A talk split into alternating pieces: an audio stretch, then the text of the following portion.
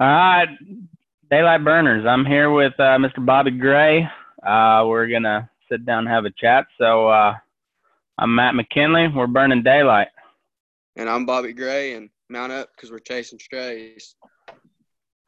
Perfect. Well, how's the weather down your way? Nicer than it was last week. Highs in the 80s is kind of funny in July, but been able to start a little later and get a little more done even. So that's been nice. Yeah. Did you get uh did you get your weed out of the field? Oh yeah, we didn't have oh, we only had about 400 acres of wheat and 300 acres of triticale, so it didn't take us very long to get it all out. Oh good. How'd the how'd the yield look? It turned out all right. We had a couple place. We had one place do about 56, and everything else was about 45, and then the triticale was in the 28, which is pretty good for triticale. Okay, cool. Yeah, I I knew you guys had a lot of a lot of moisture, but I didn't know. I hadn't really heard what the yields were were doing down that part of the world, but yeah, anything that got pulled out at the right time or taken out of the field at about the right time did really well. Yeah, yeah. Once it starts leaning over, that stuff's pretty. It's pretty tough. Yeah, that is a that is for sure. Takes a little yeah. while to get out. Yeah, well, we we caught the heat wave uh, that you guys must have had last week because it's been it's been hotter than hell here the last like week and a half. But it it cooled down uh, last night and t- uh, today got a little bit of a little bit of rain, not much, but kind of kind of halfway knocked the dust down for a little bit and cool it off a bit. Yeah, we didn't catch any of the rain. That was kind of that, that wasn't no good. We our corn needs it and the grass needs it something fierce. We're yeah. We've only gotten one little cut in the hay off, and if we don't get another one, well, we'll be fine for this year. But next year, we'll damn sure have to get some put up. Yeah, how is the how's the cattle handling it? They do fine. Like we run all them cattle out of Florida, so they, oh yeah, that doesn't bother them at all. And honestly, they come up here in the wintertime and do just as good as the cattle from up north. So it's kind of funny. There's some hardy little bastards. Oh yeah, we uh we used to get a bunch of those Florida and like Alabama, uh, Louisiana type cattle. Uh, and uh, they they'd look like cold as hell for about now a week and a half until they kind of kind of figured out what the feed bunk was and started hitting feed, and then yeah, then they were fine. You'd you'd have to hit them pretty hard for about 30 days doctoring, and then and then they usually pretty pretty well lined out. Uh, but the ones that were tough were real tough.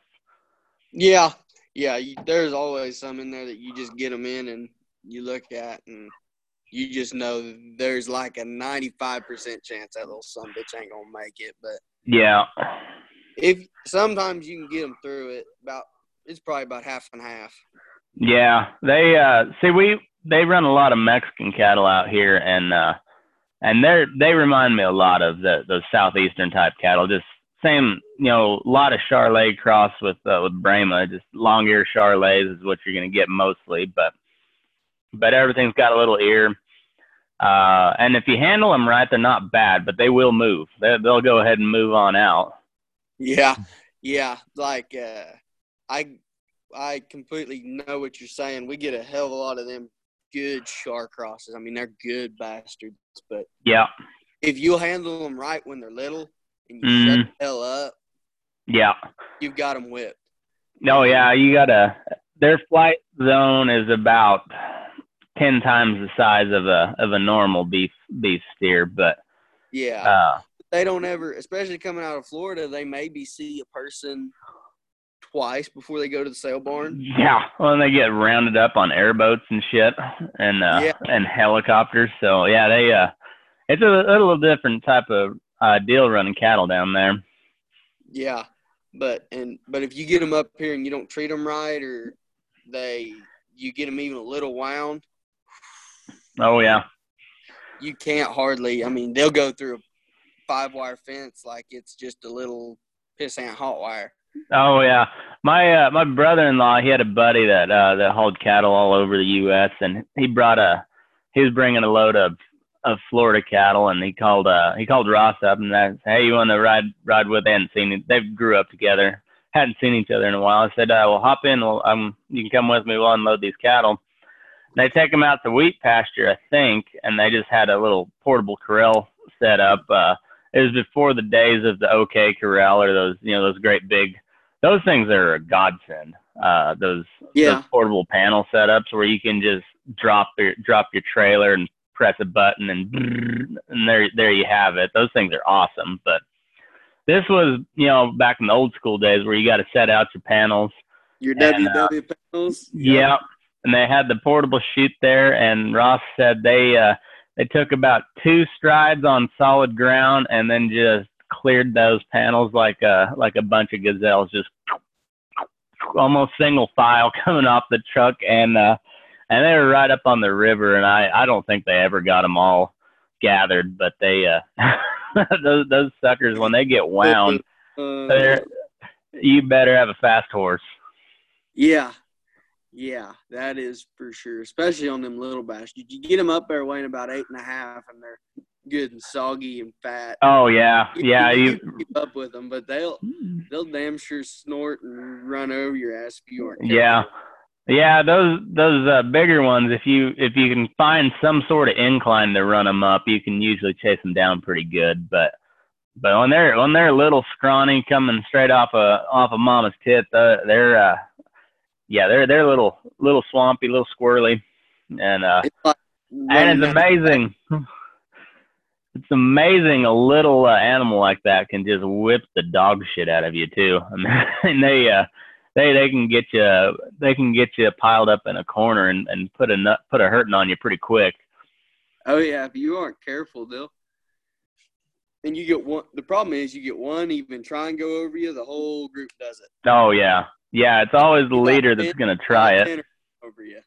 Oh yeah, yeah. That leader will find you, and the rest of them will follow right behind and just stomp a mud hole in you. Yeah, I've seen. I've I've seen some. Well, I guess I've been a part of some pretty bad wrecks, but uh, I've never seen anybody get too hurt. The the biggest, the worst thing I've ever seen. We were gathering.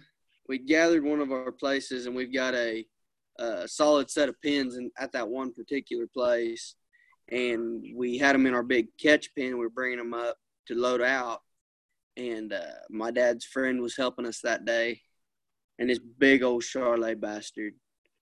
I mean, a big bastard. We knew he was snorty. He just takes out after my dad's friend, and his old horse just stepped to the side and took it, but that calf right in the leg. I mean, put his head down, broke his damn leg. It was a bad deal. But That's funny. yeah, it was. It. I was like, holy shit. But- and then that calf just turned around and went in the pen. He was the first one in the pen. I think first or second one on the truck. I don't know what the hell. That's that's weird. We we were up in uh Wyoming. We had uh when I was working for Cactus, uh they had bought about I think they bought about seven thousand head of heifers. This one guy owned them and he ran them in several different places there in uh kind of southern Wyoming in between uh, Laramie and Saratoga. They were kind of scattered out through there. They're South Dakota cattle originally, you know, real nice Angus cross, you know, like real short neck, stocky, you know, like old school Angus type. Good Yeah, heifers. Three foot tall and four foot wide. Yeah, pretty well. And uh and so we we went up and we sorted off the top end uh just as replacement heifers and uh we were at this place they called it um they called it uh Cooper Cove was the name of the the ranch or or the that particular grazing permit or something. I I forget if it was a private ranch or if it was uh you know if it was a BLM ground or what, but they had an old set of like sheep corrals that and like old old like the Yeah. The hinges on the gate didn't have uh, like uh, a bolt and a nut on it. It still had like the like the cast iron pins through through the hinge, and um, so it, it was old, old, old. I bet And, just uh, the hinges, if somebody got off with them, were worth quite a bit of money. Just as Oh, probably. Yeah, this I mean this goes back to like the range war type days back in you know in the early days of Wyoming when it was you know Yeah. sheep herders versus cattlemen. That this that that type of type of old, and um, we we pulled up and of course uh, all of us guys from with the cactus guys we didn't we weren't mounted or anything. We just came up to, to help sort on foot, and uh, we pull up and the first thing you see is like four rodeo rigs, which sometimes not a big deal, but you know when you see Oh. those big trailers with the, the air conditioners on top and see a bunch of horses, just a bunch of horses with tie downs and stuff, you're just like, ah man, it it could be a long day. And then uh and then everybody's got a dog because you know you, you get the further west you go, the more everybody uses a dog because that Yeah. you know you, you're just you're covering a long lot of ground by yourself, and if you got a good dog, that can really make a difference. But there's not much in between on dogs. There's no help or or all the help in the world. It seems like. Oh yeah. And Oh, but yeah. we we were all just kind of shaking our heads like, oh, it was, it was going to be a long morning. I think we had we had about fifteen hundred head that we that we were shipping, and we were sorting. I think we were trying to get four loads for ourselves, so oh, about two hundred fifty head that we were trying to Yep. sort off, and uh, there was this big, nice Charlet, kind of a kind of a brockle face Charlet. Uh, that we were trying to sort off and uh and she came by put the my my boss at the time he was he was doing the sorting we were kind of rotating in and out uh sorting and and you could only bring about about 10 or 12 head at a time and sort because the the I mean you could just see the the fence bow out as they were moving down the alley and uh some guy got yelled at because his dog was was just nipping at everything, getting them riled up. And of course, you you you tell somebody put their dog up, and then you know they they act like you called their mom a whore. And uh, I mean, it's uh, it, you know, it, when every time somebody tells you your dog ain't help helping, they you know everybody kind of pouts in a corner or gets you know gets ready to fight one of the two. and uh, so this this Charlet heifer, she uh she rolls up and uh chases up chases old Roberto up the fence and uh but she she is a good looking sucker, you know, big deep, just nice looking heifer. And uh he uh they they bring her back around and we're trying to get her sorted off. And there's just one other there with her. They got everything else sorted off. And she uh she tries to take him again. He moved out of the way. And one more time you know the the big boss from amarillo he was just like uh he's like hey uh just let her go. And he's like no I, I like her. I like her. And then boom he stuck on her chest for about three strides before she finally shook him but just rolled him up in a ball and then this time the guy from corporate said nope nope leave her be we ain't doing it yeah. That's a big indicator on what her calves are going to be like. oh man Jesus. oh those learned from my dad is there's a lot of genetics and disposition, and it's not exactly genetics. It's what mama does when it's a baby. Yeah, exactly. And you know, there's uh sometimes you you can uh you can get a nice gentle docile calf from uh from one of them wild bitches, but not very often. Usually if the mama's little little high headed, so's that calf, so you just send them on down the road. It ain't it ain't Yeah. worth messing with it. No, because you're gonna get yourself hurt, and the calf ain't gonna sell worth shit because Yeah. be as productive, and it's just that's not worth. There is nothing worth a good-looking cow that you can't handle. No, and uh yeah, when you you know you go to the doctor one like that, you slap a loop on them, and that sucker comes right back up the rope at you. You know, uh yeah, you just uh you you catch a catch a lope and don't stop till she's in the trailer and just just cart her on down to the sale. Just you got her got her in the trailer, just keep on going. Yeah, don't stop. Yep. Yeah, we it was uh that was the only major wreck. I don't know how we didn't blow out the sides of those of that fence every when we were sorting. 'Cause like I said it was a it was it was kind of like a big racetrack setup. They had a they had an alley that went about three quarters of the way around the whole setup, and then you know it ended at a at a set of scales there, and it was old school. You know, you had to balance the the scale and everything, but it worked out pretty good. Just that that fence, you know, there's all railroad ties and uh Mm-hmm. and like two two by twelves and you know at one point it was a really nice ranchy looking setup, but that was about a hundred and twelve years ago probably, and uh Yeah. just I was waiting for one of them posts to snap, and you of course they had panel, you know, some Powder River panels just patching places here and there. and Yeah, I- Big man, shit. Oh. and it was it was uh, it wasn't quite like it wasn't quite big country like Nevada or uh, you know or Utah or something, but it was still Mhm. a pretty pretty big allotment there. So I mean, if they they get out, you know, they got a they got a quite a ways they can run before they hit another fence. So Yeah. I I was, and I guess it wouldn't have been too bad for me because I wasn't mounted, so I'd have had just to help you just make sit back wing. and wait. Yeah, I would have just just helped make a wing when the, once they got them headed back, but they never did get anything bust loose. But I don't know how they. uh And it turns out, you know, those all the rodeo rigs they were par- fairly handy, but they they had a couple that you know their horses were wanting to run. Just you know, typical arena horses. Ain't nothing wrong with them. It's just how they are.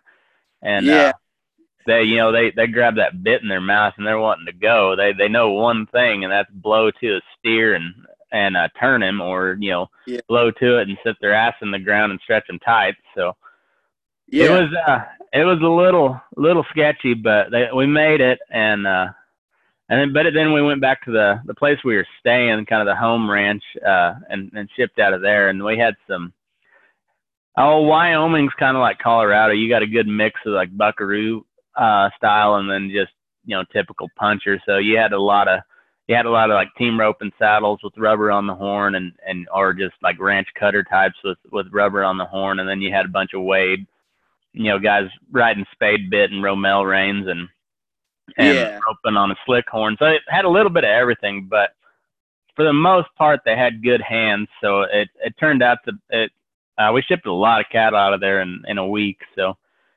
yeah. it turned out pretty decent it was a fun trip but Yeah, you show if if I ever show up to help and there's a bunch of rodeo rigs, oh that just makes me sick to my stomach.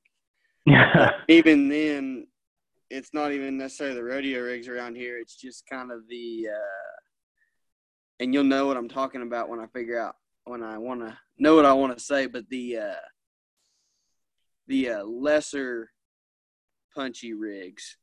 yeah the uh, the ones that are like, yeah, I ride horses, and I think I know what I'm doing, but I just know how to really chase one and maybe get a loop on him after the second or third try.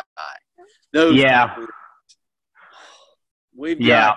we've got a couple of those around here that are just like okay, yeah. Uh, you really want to come help, and I really have to have the help. So come on. yeah Um, but those those are like last resort, um, last ditch. We we have to have them gathered. mm. He's the only person available. Yeah, those are the type though that you get a like, especially on like on those yearlings or, or wean calves. You know, when when you got to get them bunched up, they're not gonna they're not gonna move out single file like a like an old set of old cows. Uh, Yeah. You you when you get them kind of bunched up, headed towards the gate, or you're trying to get them out the gate, and you see one with their with their head in the air, and then immediately you see like three people shake out a loop, and the sucker hadn't even tried to break yet. Oh yeah, or one just snorts, and you're like, okay.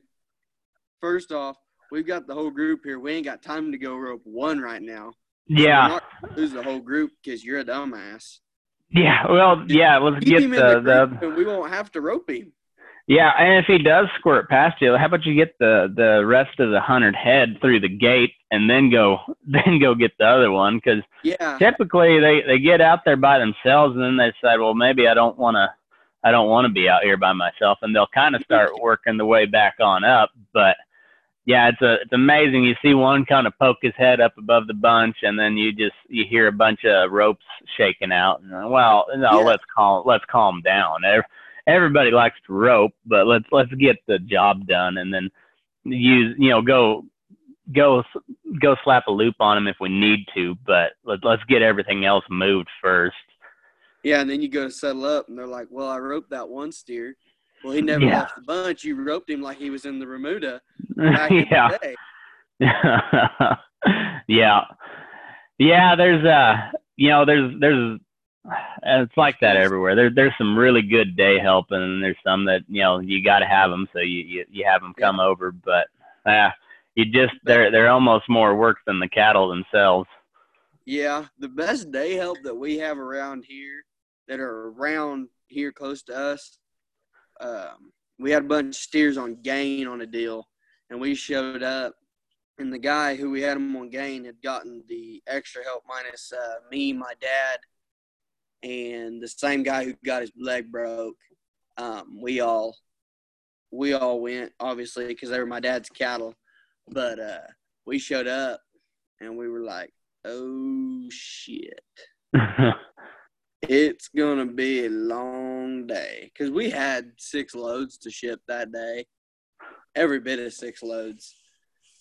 So we got out and we went to going, and Dad was like, Dad just grabbed me before we got on, and he said, uh, "When they go to hollering, you just sit back and keep the whole bunch from busting apart."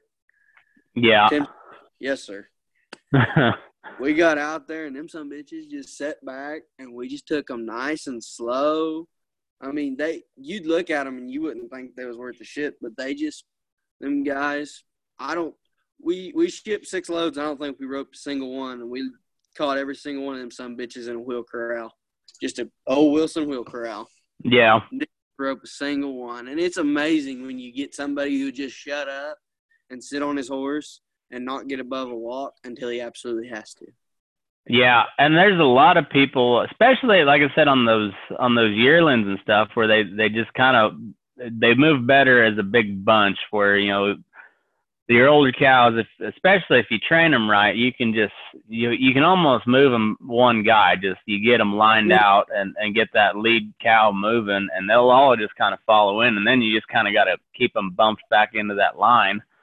Uh, but you you when you got to bunch up those those uh, yearlings, you know, you you almost need somebody out in front just to slow them down so they all stay bunched up and uh, and you can move them at a reasonable pace. Otherwise, you you've got to push the back end up just to you got to push the back end hard just to keep them up with the front. Because otherwise, your your your your lead bunch is gonna turn back on top of you, and then you gotta then you gotta get them stopped and move them back the way you want them to go. And uh, I always Yeah. tell my guys is like, uh, you know, don't push them to a trot, but if they want to trot, keep up there with them. You know, just because Yeah. otherwise you're going to be way behind them, and they're going to turn around. They're going to have a full head of steam coming back on top of you. So. Uh, Yeah. let them let them travel how they want to. But if they're you know you got half that's wanting to run and the other half are just dragging behind, you might as well send somebody up front and kind of slow them down. Yeah, but like my dad, and he's he's taught me a lot on just like doing shit by yourself. Like just the other day, I moved ninety four head of steers. Oh, I guess it was really just hundred yards down the road and across the road, but uh, didn't have a single person helping me. We got trucks with cake boxes. Had my trailer on the back, horse loaded up, and just hit the siren, got them all around me, pulled them all out the gate, went in the next gate, set out a line of feed, just walked out of my truck real nice and easy, stepped my horse out, stepped on him, walked around the line of cake, brought up the four or five stragglers, put them right in the gate. Not a single steer got above a walk. Not a single steer got hot. And it was back when it was we had highs of a 102 and lows of 85. Yeah, it doesn't doesn't cool down. We and it was humid and it was a hot day. And uh, actually, another funny part to that is we've got a neighbor and he's an older cowboy. He's a he's an artist, whatnot. I don't think he does any poems, but he's a cowboy artist. He does a bunch of paintings and stuff. Um, I don't know if you'll know him, uh, Mr. H. Holden. I know the name. I don't. I don't. I don't know if I've ever met him. I, but I, I, I know the name. Uh, I've heard it somewhere before. We've got two of his paintings hanging on our wall of our couple of our old ranch foremans, and uh, he's he's a pretty good guy, and he's a neighbor, and he was just he was driving by as I was doing that, and boy, he was looking out the window, looking at me, looking for anybody else driving pickup or riding horse. I just waved, and he waved back at me, but he sure wasn't looking, figuring out what was going on. But it's amazing when you see all these people that are like, okay, we need 15 head to move or 15 hands to catch a load. I Yeah. I caught, I caught 60 in a wheel corral by myself. I just fed them in the wheel corral, closed what I could in there, loaded some, and went out and just made a circle and caught the rest. Yeah. It's- It all goes back to the first time you handle them, and it's it's just amazing some what some people think on Yeah. how you handle them. But Well, the, the the thing is, you always well, I'm gonna, and I've said it plenty of time myself. You get you get hot and like, well, I'm gonna show that some bitch, and yeah, I'm Oh, really gonna I'm gonna teach him. Well, you, no, you you you choke them out, and then uh, they get hot, and they and then they don't want to travel, and you didn't teach them a damn thing except they don't like you. That's what they that's what you taught them. you taught them when you get in the pen and go to load them, they want over the top of you. Yeah, pretty well. Yeah, it's not so bad when you're dealing with those uh those good English breed cattle, but uh yeah, you get some and and straight Bramers ain't bad either. They they really move out nice and they they're pretty pretty docile, but you Oh yeah. as soon as you cross them with anything, there's a, a wire gets switched in there and they they get a little hostile. Yeah, but there's also they still go back to that primer that they can be your best friend. Oh yeah. They really Yeah. can't. It just how one guy will handle them. Yep. Shit, I sorted a hundred and what was it like a hundred and ten the other day. Little steers came in. I didn't have a flag, didn't have a stick, didn't have a rattle paddle. I just walked and I put a few out in the alley, look at them, and I was just pulling off the short, slow end. And I just look at them, put my hand out. I mean, they little calves, and you'll know, you know exactly what I'm talking about. You've already said it, but them little Florida calves, they're gonna bounce off the fence no matter what.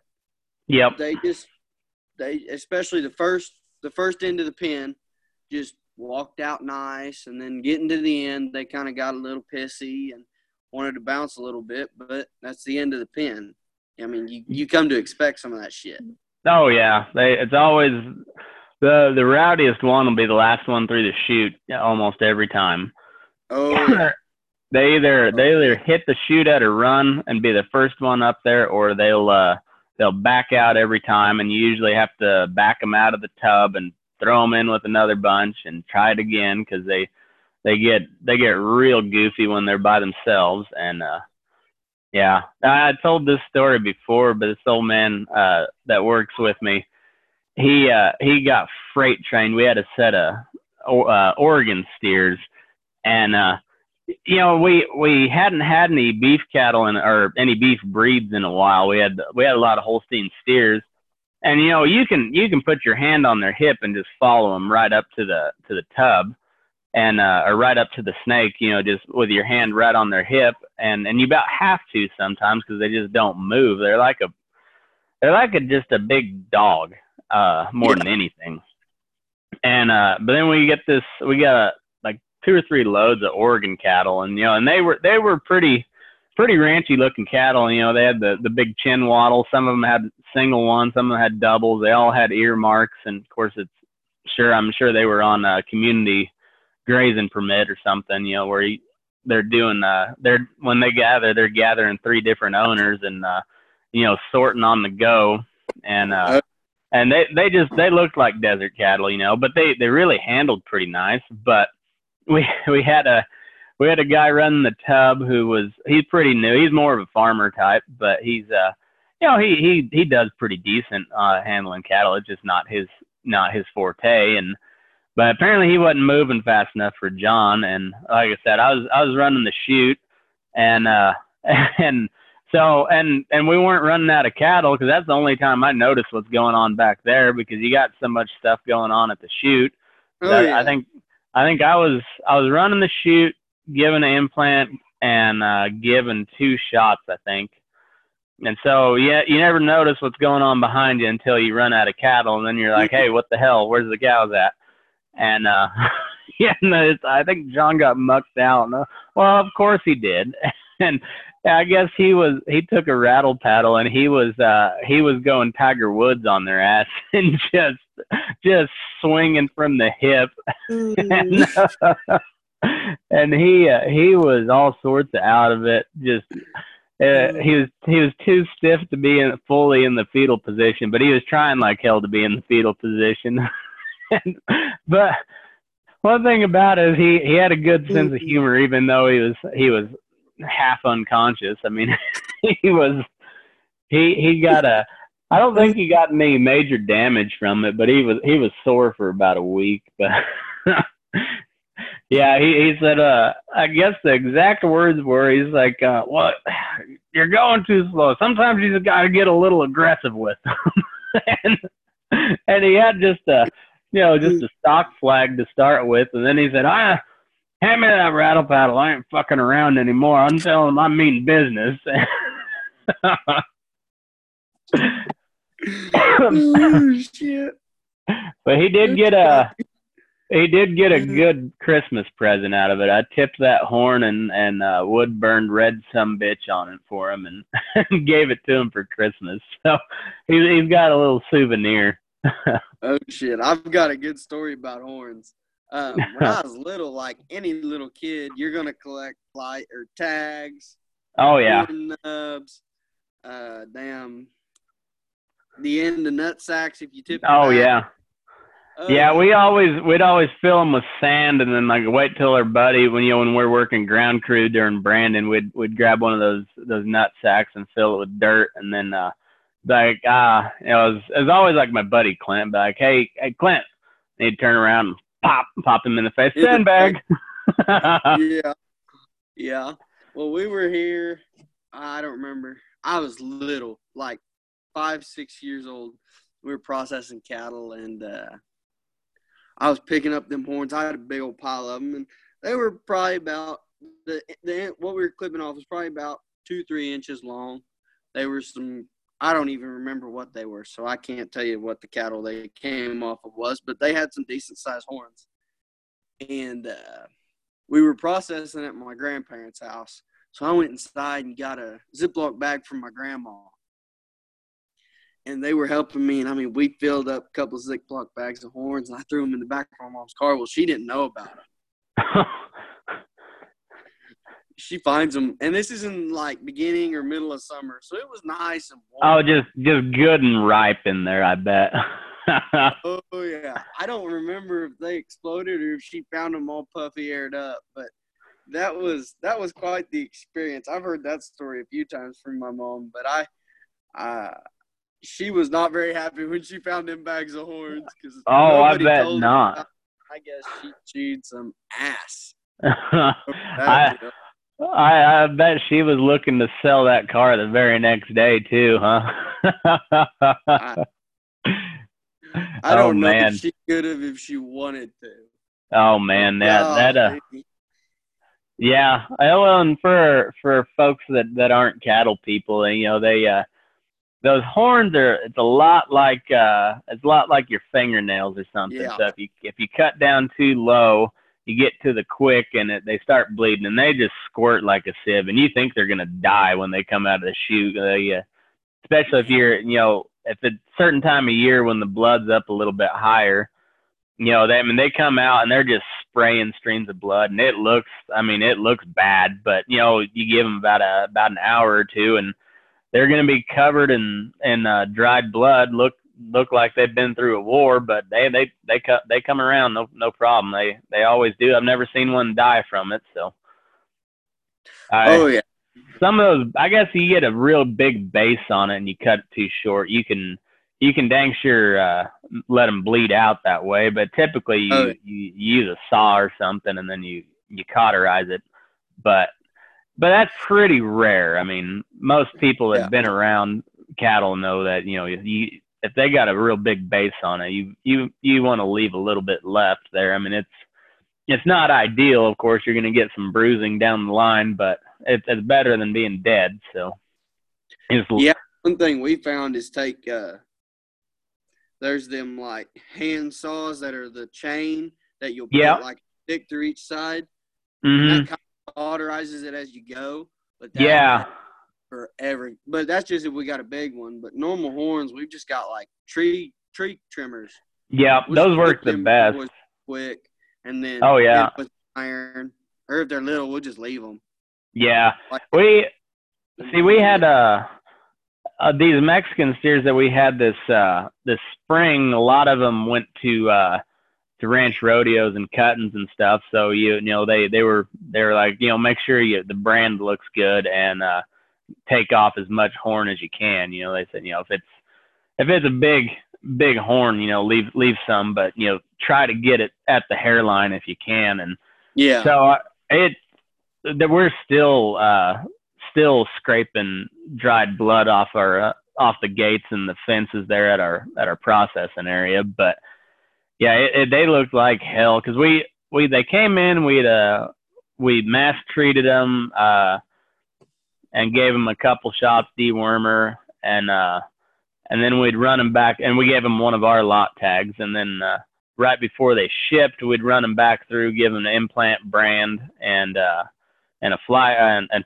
two fly tags, two fly, uh, just one fly tag, I guess, and uh, and then you know then the owner tag, and yeah, there's a lot of those steers like you couldn't even read the the owner tag anymore. It's just just soaked with blood, cake, caked on there. But you know they, I said they they really did all right. You just it just looked looked like a war zone when we were done. Oh yeah, but if I mean if you get them, especially when they're when the horns are small and when the calves are small, it won't even phase them. No, It's bad. No, and that's that's kind of the thing about branding is like if you're already sticking an iron on their hip, you might as well do everything else you need to do to them right then. Just they're Mhm. already stressed, just knock it out, get it get it done with, and uh, and that way you don't got to handle them any more than you have to, and it and it's gonna be stressful either way on them. So get them all the stress you can right there, and then Yep. then leave them be. Yep, and them them old calves will be fine. They're Oh They're yeah. resilient. They they can they can take quite a bit. It's not gonna it's not gonna affect them like most people would think. They they're pretty they're pretty tough some bitches. No, and like that, uh, you know, when they when they get branded, it's about like uh like sticking your thumb on the stove for for a hot second. You know, it hurts like hell Oh. for a minute, but you know, it it it doesn't really hurt you. I mean, it it, it stings like a son of a bitch, but but you know, it, it it's done pretty quick, like so, and that's kind of how that brand is for them. And you know, and then give them a shot. You mu it's like a mosquito bite, if if Oh. that. I mean, yeah, they're they're just I don't know. A lot of people don't they don't realize just how big of an animal they are. So it's you Oh know yeah. they can they can withstand a whole lot. Oh yeah. But that's like that uh that uh Yellowstone deal. In the first season they take that kid and they brand him. Well uh, me and my dad were watching it and dad goes, uh No. If you put an iron like that on a person for that long, you'd be going through some major shit. Like, Oh, yeah. It's not like branding a calf at all. Because it No. they got big old thick skin and hair you got to get through and whatnot. And you're basically when you brand them, all you're doing is knocking them hair follicles out Yep. to where, I mean, where there's going to be a little bit of a scar, but you can see in the hair that there is your brand there. Yep. Yeah, you're just you're wanting to when you when you kind of hear it sizzle and pop and that smoke turns just a little bit blue, then you're you're good. I mean, as soon as you can hear it popping like it's hot grease, you're probably you're probably good. And oh, uh. You're, you're about past good there lots of times. Yeah, and and it depends on you know if they're steers or whatnot. They don't really care because you're you're not holding on to them forever. So it's just slap a brand on them and go. But you know if you're if they're they're replacements or whatnot, you know they you know, a lot of guys are like, well, let's get it on there good because I'm keeping these keeping these cows around for a while, so they don't botch it. And But- yeah. yeah, they uh, and for Oklahoma, it's not a brand state, is it? You don't you don't have Yeah, to it is. brand your. It is. Oh, Okay. you don't. No, you don't have to brand them, but you do register your brands and whatnot. Yeah, yeah. See, that's that's way No, I Kan. That's what Kansas is. I think there's there's two or three counties that border Colorado that I think are uh, required to brand, Mhm. but the state as a whole is uh you register a brand. I mean, if you do brand them, you have to have them registered, but Mhm. it's it's not a required uh required to brand. But pretty well everywhere west of Kansas and Oklahoma, I don't. Texas is not a brand state anymore, but No. west west of that, I think even even California is a brand state. So Yeah, but that, and I don't get which. I guess I can't say this because my few cows that I have don't carry a brand, but they're all registered show heifers, so you're not going to put an iron on them anyways. But yeah, and I I think a lot of the people out here they do a freeze brand on their on the registered cattle.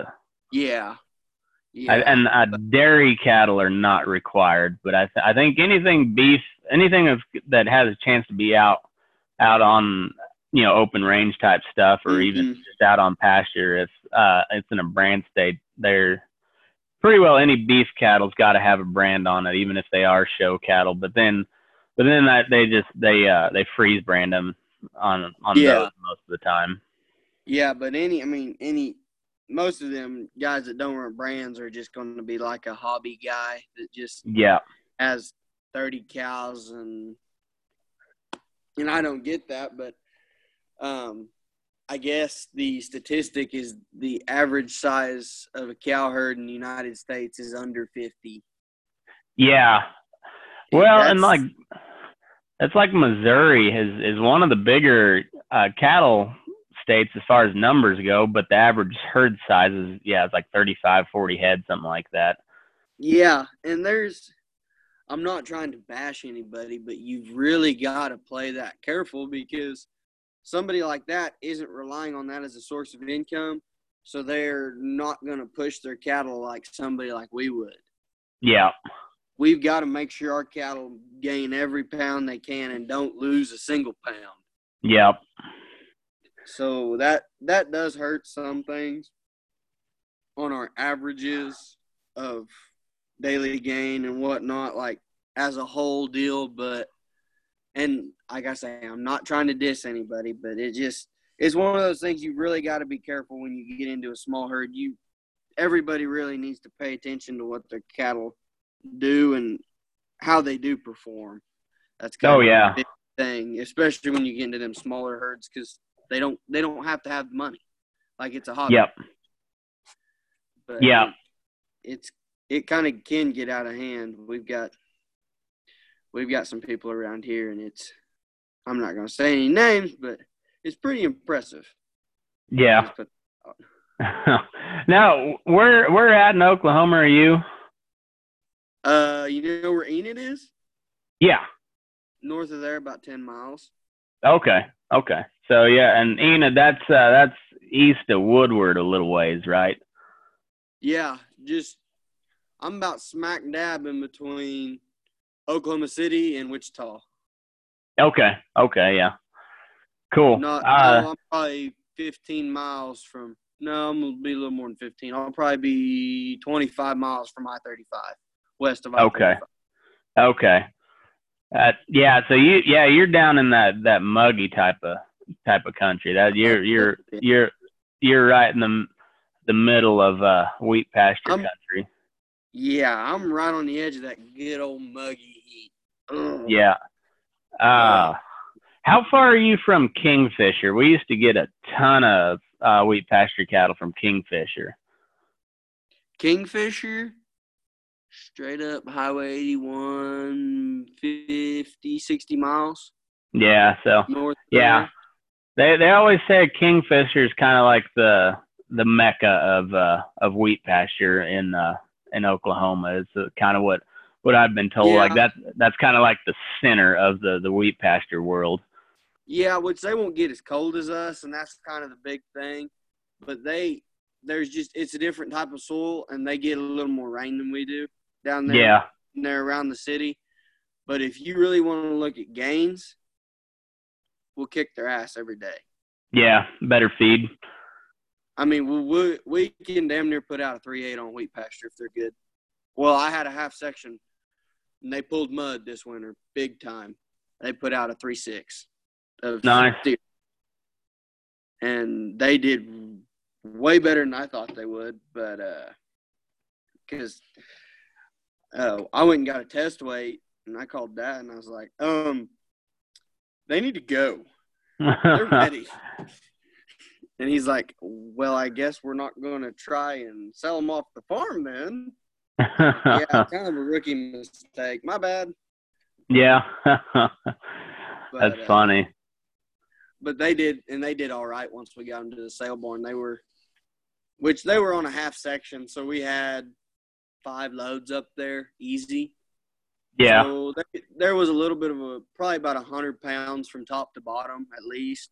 So when they got sale barn, they cut them up into about three groups, and the bigger Yeah. crossies, the middle that's not going to be as crossy, and maybe there'll be some that are bigger, but they're not going to be crossy. You know what I mean? Just the more English type, and then the smaller Yeah. is about how they normally at the sale barns uh, break them up. And I think there was like three loads in the middle and then one on each side. So there was Yeah. loads, the less crossy, more English looking, which would be your northern beef cattle, your Angus and your Hereford and red Angus and that type of stuff. And then your crossy, what we're calling a crossy, is your Brahma type cattle coming that are going to have ear and a little bit extra skin. That, Yeah. That'll be the quote unquote crossy ones. They're all cross cattle, but that's your that's how they distinguish it. That's just slang for it, I guess. Yeah, and then you you get into the feedlots, like they'll uh, they'll call them the crossbreds. A lot of times they'll just call them Okies. Uh, and so you Oh, got like, okay. yeah, so like you got your number one Okies would be like more your uh, more your English dominant, uh, English and continental dominant, and then uh, Mhm. and then the, the more the more skin and more ear they got, then they'll they'll, they'll go into like your number two Okies, and uh, and so yeah, that, everybody's got their own terms, but they uh, and and I'm sure because there's a there's a just a whole shit pot load of cattle that come off a wheat pasture in Oklahoma, so that's you know where we got Okies coming in. Same way with you know gator bait when when they're coming from Florida. Or we we even got Yeah. uh, some Hawaiian cattle here last winter. Uh, Really? not, not not this past winter, but the winter before. Yeah, we uh we had about 500 head that I I don't know if they came over on a plane or a, a barge. I think they came over on a barge, but I Hmm. guess they they load them on an airplane there in Hawaii too. really. Yeah, so it'd be One like taking. time? Well, no, they uh, what they'll do is they'll put them on uh, basically a cattle pot slash shipping container. So it's so if you just take uh, take the nose off your your cattle pot and uh, and take you know just remove your axles and just make it a big rectangle, you know, but it's still Mhm. got the the vent holes and everything like a cattle pot. And then they'll just use a crane or whatever to load them on these big cargo planes. And uh, yeah, Right yeah, and and they look a lot like southeastern cattle, just kind of kind of just crossbred. You know, a little bit of ear, not too much, but you know, a lot of lot of English influence, a lot of continental influence, kind of Mhm. oh, a lot of like Salers, um, Salers, Charolais, um, Simmental cross, but of course know, they're all, but they all they all Yeah. they're all packing a little bit of ear, just yeah, just typical southeastern type cattle. Oh yeah, And, uh, but being out there, they're going to be out in that muggy heat, and they're going to be dealing with bugs, so they have to have that good. Oh, yeah. over there. Yeah. Yeah, exactly. And they and they really did pretty good. We had a it was weird. They were they were like 850 uh and we had one set that was that was more uh, more of like a Angus dominant and then uh then the bigger the bigger set was uh was all just kind of crossbred stuff and and the the big nicer bunch like I said, they were they were pushing eight eight fifty, and that we usually ship ours because we just background them. We don't finish anything out except for couple custom, you know, got local guys here. They'll bring you know five ten head in and feed them out. Oh yeah. But everything else we just background them and and ship them over the hill into California. And uh, and we usually right about 900 pounds when we when we send them south, and they were just shy of that, and we were pulling like five, six, seven head a day out of this pen, and they were all temping like real hot, like like 106, 107 and uh but they, they were they were long enough day on feed cattle we were using our cheap drugs you know we we, we weren't using Draxxin or Micotil or anything at that Mhm. point it was it was just biomycin and uh oh uh you ever use Norfenicol Yes. Norfenicol is a godsend It, uh, And- and this sounds really farmer of me, but we dart a hell of a lot of our cattle because it's really is easier on them. But you can get Yeah. that shit through a dart. Yeah and it's uh, and it's it's like a half the price of Nuflor too Yeah. New Yeah. Florida, Stupid. I don't get why there's. I mean, Norfenicol blows them out of the water. Oh yeah, it's it's and it's the same exact drug, just easier to give. It's I mean it it really is like the concentration, everything's the same as New Floor. It just uh, it's a hell of a lot easier to give, and uh, all the cowhands out there nodding their head because they they've done it, but everybody who hasn't, Nuflor is like uh, if you mix molasses, with just Molasses and syrup. yeah, with a touch of concrete in there. When once it drops below about 40 degrees, it's like, I mean, it, it is like, the, uh, uh, the windshield warmer the dash as soon as you get out Mhm. in the morning. Yeah, and you're, on high, and it might be ready by three o'clock. yeah, and uh, and go ahead and put an implant needle on the end of your syringe, and you might get, you might push it through there, but they, It'd uh, be like it'd be like pushing Play-Doh through a syringe. Yeah, pretty much. I mean it, and uh, you could have the most experienced, badass, like strong farrier. You know, the guy that that'll shoe seven, eight head of horses all day, every day, and he'll still have hard time pushing that stuff through a syringe because it is just it gets thick.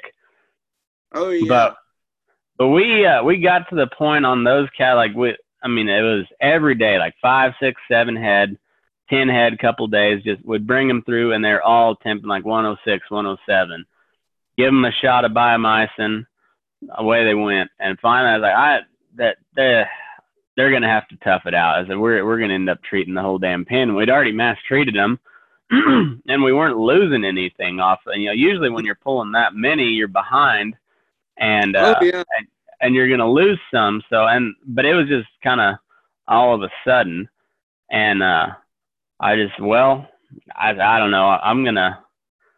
I said, well, I'm gonna just leave them be. Don't touch them and uh, see how they respond. You know, if we lose one or two, you know, I'll take the dead on that. But I said it's it's getting stupid. So uh, we just we let them be, and they pulled out of it on their own. We never did lose one off of that deal but we we treated a whole bunch of them and then it just it got to the point where it does it wasn't making any sense you know we're we're we usually go uh i think if you pull 10% of the lot and they they temp hot within 3 days is kind of our that's when we start talking about mass treating them you know if if we don't mass treat them on on arrival and Yeah. i on some of those i like to push it up to about 25% because if you mass treat them at the wrong time, you know this just as well I, as I do, uh, and I've talked about it before. That that that uh, antibiotic doesn't discriminate; it kills all the bacteria, good and bad. So if you if you've only got ten percent of your your cattle that are sick,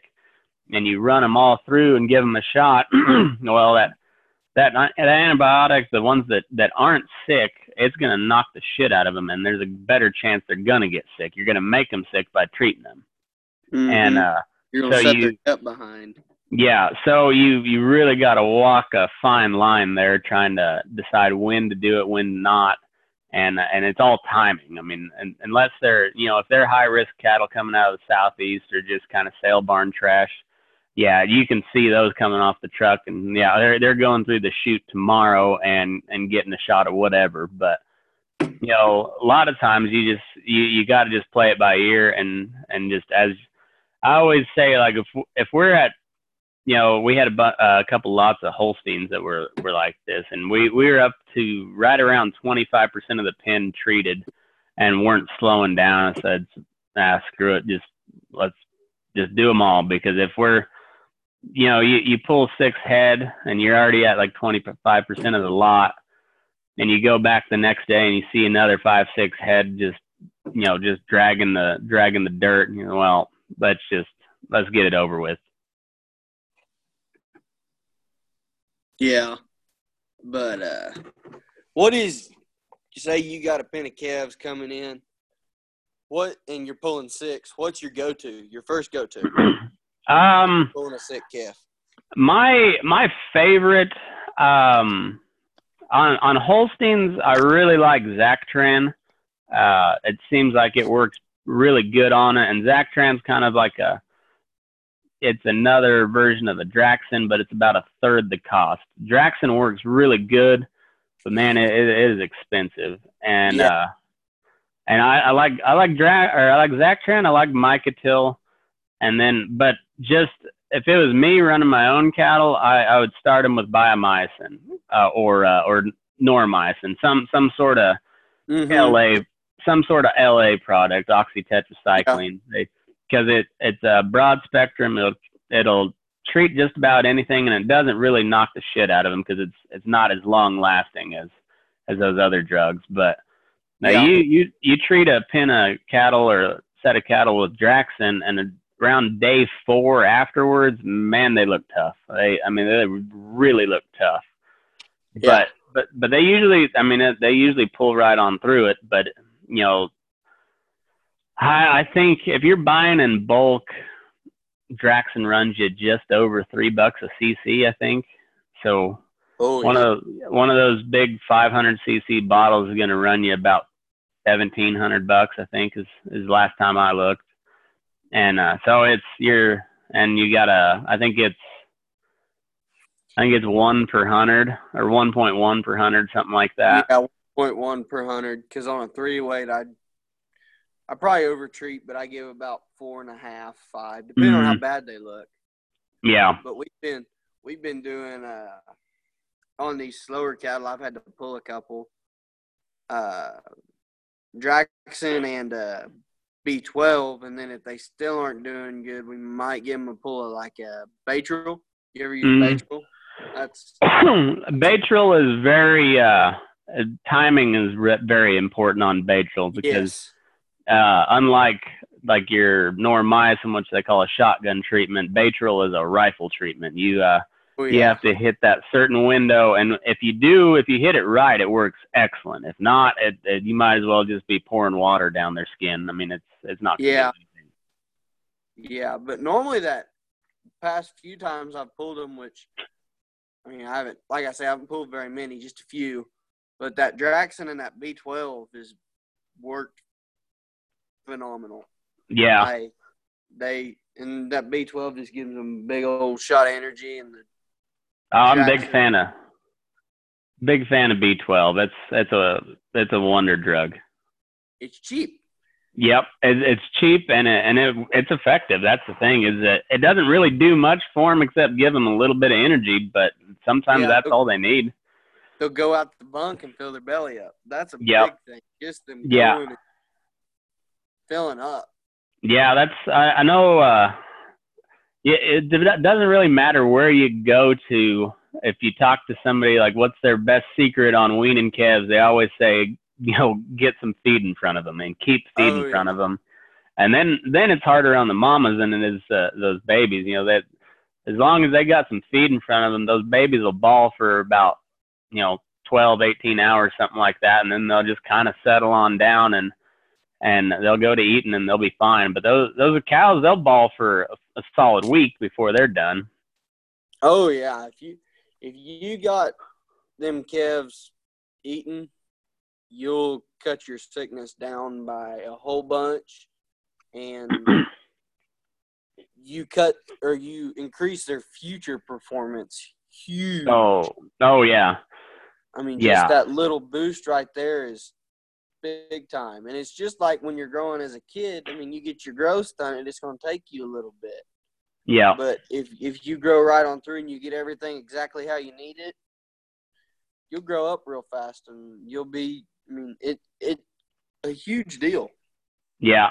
It's funny that you you guys are kind of just you're like the middleman of cattle where you you're you're taking them off the cow and you're running them and you're you're usually you're shipping them to a to a finish yard where the, the those guys like you know on my end we want them a little rangy a little uh you know you want them a little bit empty coming in because then they'll pop when they hit feed Getting hard. yeah. Okay. So you uh so you you get some unexpected gain from it, but you guys you make your money by putting pounds on them. So you you don't want them soggy because then you're gonna get docked on the when you when you sell them. But you, you want to grow them right, and uh so you, you guys play a you guys have to walk kind of a fine line there. Yeah, and those those calves that I was talking about, they were right on that line, but uh, the bigger crossy ones do tend. I mean, got a little soggy, and that's that's kind of your your go to when you're looking at these Florida cattle and seeing when they're ready to go, especially on wheat pasture. Not as much on grass, but when them bigger uh, crossy ones start to get a little soggy and get a little more bounce in their skin, Yeah, you, want 'em- you about want them gone, and they'll sell about right. But yeah, because there's there's a difference in a bigger crossy one being soggy than a bigger English one being soggy. Yeah. And, when I'm saying soggy, I mean a fat calf, just a Oh, yeah. a lot of fat on him. But uh, that's there's a big difference there, and th- those calves right there are a good indicator of when they're about ready to go. yeah, So they Well- those calves that I talked about, they they were right there on the line. They were on the top end, but they did all right. yeah. Yeah, those uh, those cattle coming from your part of the world, you can usually smell them coming down the road uh, about three miles away, and uh, and they could uh, they could paint the that back wall of your shop there behind you just by sneezing. They uh, they Oh, they'll sneeze and they'll they'll they'll shit out a stream of just dark green liquid uh, That for about forty greasy wheat pasture shit. Oh man, it uh, I swear they can shoot that stuff about forty foot too. I mean, it just Try and get just- that shit out of your clothes. oh projectile. Yeah, it's uh, I guess there's certain parts of California where they uh, they feed a lot of like vegetable byproducts, like they'll feed them carrots and stuff, and they uh, yeah, and they uh, of course That's cows they'll eat. fun. oh, they uh, they said it stinks something terrible, but the the cattle like it. You know that of course cow eat just about anything. Yeah, I know. Like, uh, you plant turnips, cattle will dig them turnips up and eat them. Like, uh, talking to a guy one time, he said they'll do real good on them turnips, but you better carry a broom handle. Yeah, You- you gotta dislodge it. You go shove them down into their belly. Yeah. Yeah, they same thing with uh, sugar beets. Uh, Yeah, but all those those big bulb root plants, they'll, they'll Yeah. they'll they'll dig them suckers up and eat them like candy. Got a lot of starch, and they uh, so they do well on it. But yeah, they can choke pretty easy. And uh, oh yeah. Well, they they you- don't necessarily chew it. I mean, they don't they don't chew their food initially going down. They just kind of Yeah. bite it off and yeah, swallow it, and it goes through the rumen, comes back up, and the other three. yeah. Do you uh, you ever listen to any Corb Lund? Yeah. Have you heard his "Talking Veterinarian Blues" song? No.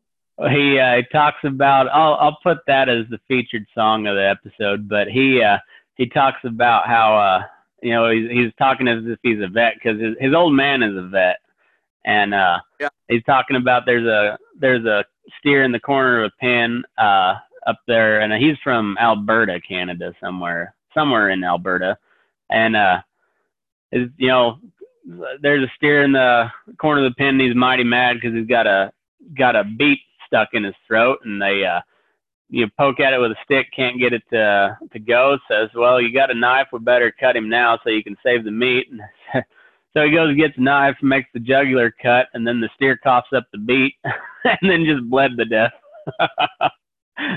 yeah, that'd be about what happened. What would happen around here? That Yeah. sounds about par for course. Yep. well, Bud, I think I probably better get around and uh and uh get ready for tomorrow. But it was good visiting with you. Let's do it again. I uh, I sure enjoyed it.